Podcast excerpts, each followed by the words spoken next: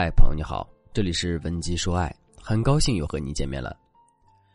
前几天杜海涛和沈梦辰的恋情又上了热搜，在一档最新的综艺节目里，沈梦辰公开自己被家里人催婚的无奈现状，最重要的是说出了自己迟迟没有结婚的原因，杜海涛不够主动。这一下子可在网上炸开了锅，一个女孩子当着全国人民的面表达结婚的焦虑，不就是在暗示杜海涛快点要跟自己求婚吗？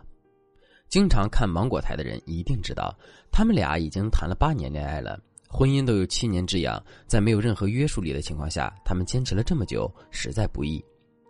二零一九年的时候，杜海涛就曾经许诺要在年内和沈梦辰完婚，两年过去了，最终等到的是女方的再次催婚，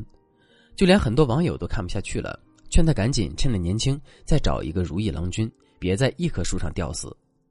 其实无论是外在条件还是内在性格，沈梦辰都要比杜海涛好得多，但是为什么在这段感情里却总是女方处于被动的局面呢？今天的课程我就来和大家一起分享一下在亲密关系中的重要节点，如何让男人主动求婚。如果你也在遇到同样的困扰，或者想知道在恋爱中应该注意什么才能避免再到谈婚论嫁的时候处处被动，想对此有更多了解，你可以添加微信文姬零一一，文姬的全拼零一一，来获取导师的针对性指导。谈到这个问题，首先我们就要先搞清楚为什么男人不愿意结婚。男人和女人不一样，一个女人如果一直在爱情里徘徊，所付出的代价远远高于男性。随着年龄和外貌的优势减退，得到男人投资的概率会越来越低，所以追求稳定的婚姻关系成为他们的主要选择，这能够保证他们生活安定和有足够的资源抚养后代。但是男人不一样，一个狩猎者怎么可能安于现状呢？因为结婚对于男人意味着资本和精神上的巨大投资，绝大多数男人一辈子都只能投资一次，所以说他们不会轻易的选择结婚。所以在男人的眼里，恋爱是一件性价比非常高的事情，要比结婚来得划算得多。可是回到沈梦辰和杜海涛的案例中，那么一个优秀的女生，多少男人求之不得呢？为什么杜海涛还在犹豫不决？让我们回顾沈梦辰和杜海涛的恋情细节。两个人感情的开始就是女方主动追求，中间因为一些事情吵架闹矛盾，也经常是沈梦辰主动和好，就连几年前的一次分手也是女生提出复合的。这样的持续主动会让女人变得卑微，处于一种不被珍惜的状态。如果一个女人在感情里面太主动的话，更容易让男人觉得她没趣。比起送上门来的倒贴女人，男人会更喜欢那些需要自己努力追求的女人，因为来之不易，才会让男人对她更加珍惜。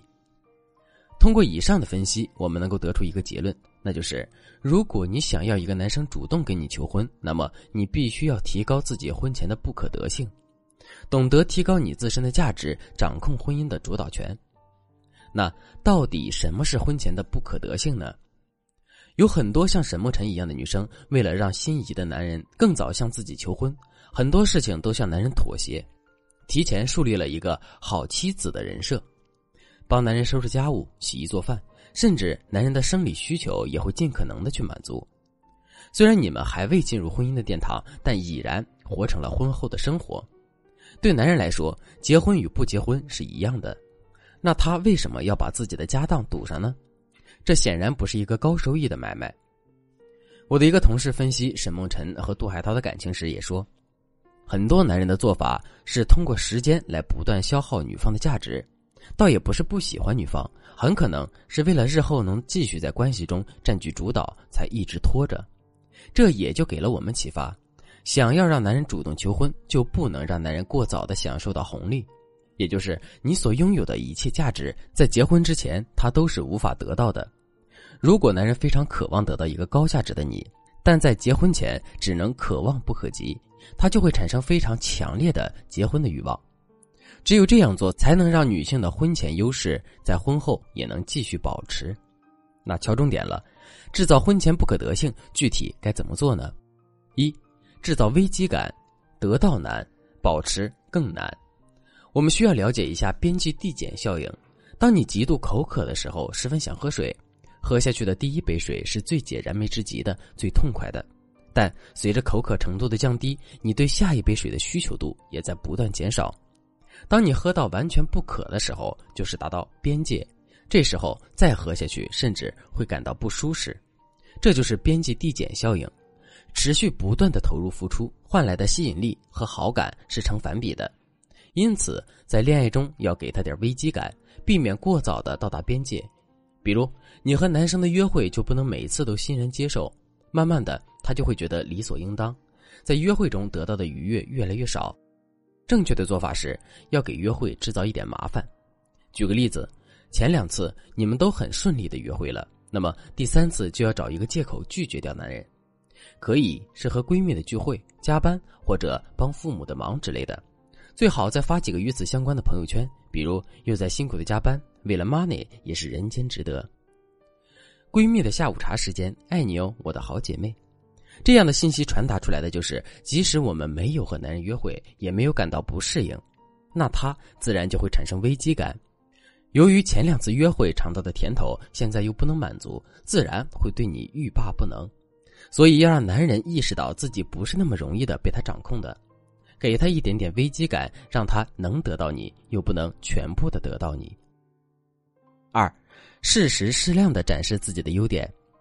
展示优点并不难，难的是如何把握时机和分量。接下来我讲一下如何做到适时适量。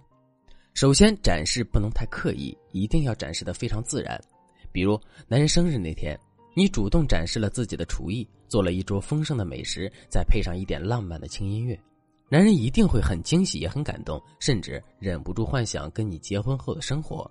但是假如是很普通的一天，你就毫无征兆地给他做了饭，那么刻意讨好的目的就太明显了。再比如你总能把房间打扫得干净整洁，那就不能一到了周末就上赶着给男人打扫房间去，这就过量了。正确的做法是，假如男人生病了或者出差把钥匙交给你帮忙照看宠物，这个时候你才可以归整房间，也可以在他回来的前一天买一束鲜花装点，表现出你对生活充满了热爱，与你生活在一起会舒服的把居家过得跟诗一般美妙。因为只有这样做，才能凸显出你很高的婚恋价值，增加他对婚姻生活的渴望。也只有这样，男人才会意识到女朋友很多的优点，和你在一起一定很幸福。但是如果他想要享受这样的生活，那么他就必须要先跟你结婚。当这种欲望累积到一定程度的时候，男人才会开口说出那三个字：嫁给我。通过本节课内容的学习，我们明白了制造婚前的不可得性，才能够让男人主动把自己娶回家。在这个基础上，如果你还想知道婚姻初期如何抓住男人的心，避免感情太快冷却，你可以添加微信文姬零一一，文姬的全拼零一一，来预约一次免费的咨询名额。好了，本期的内容就到这里了，我们下期再见。文姬说爱，迷茫情场，你的得力军师。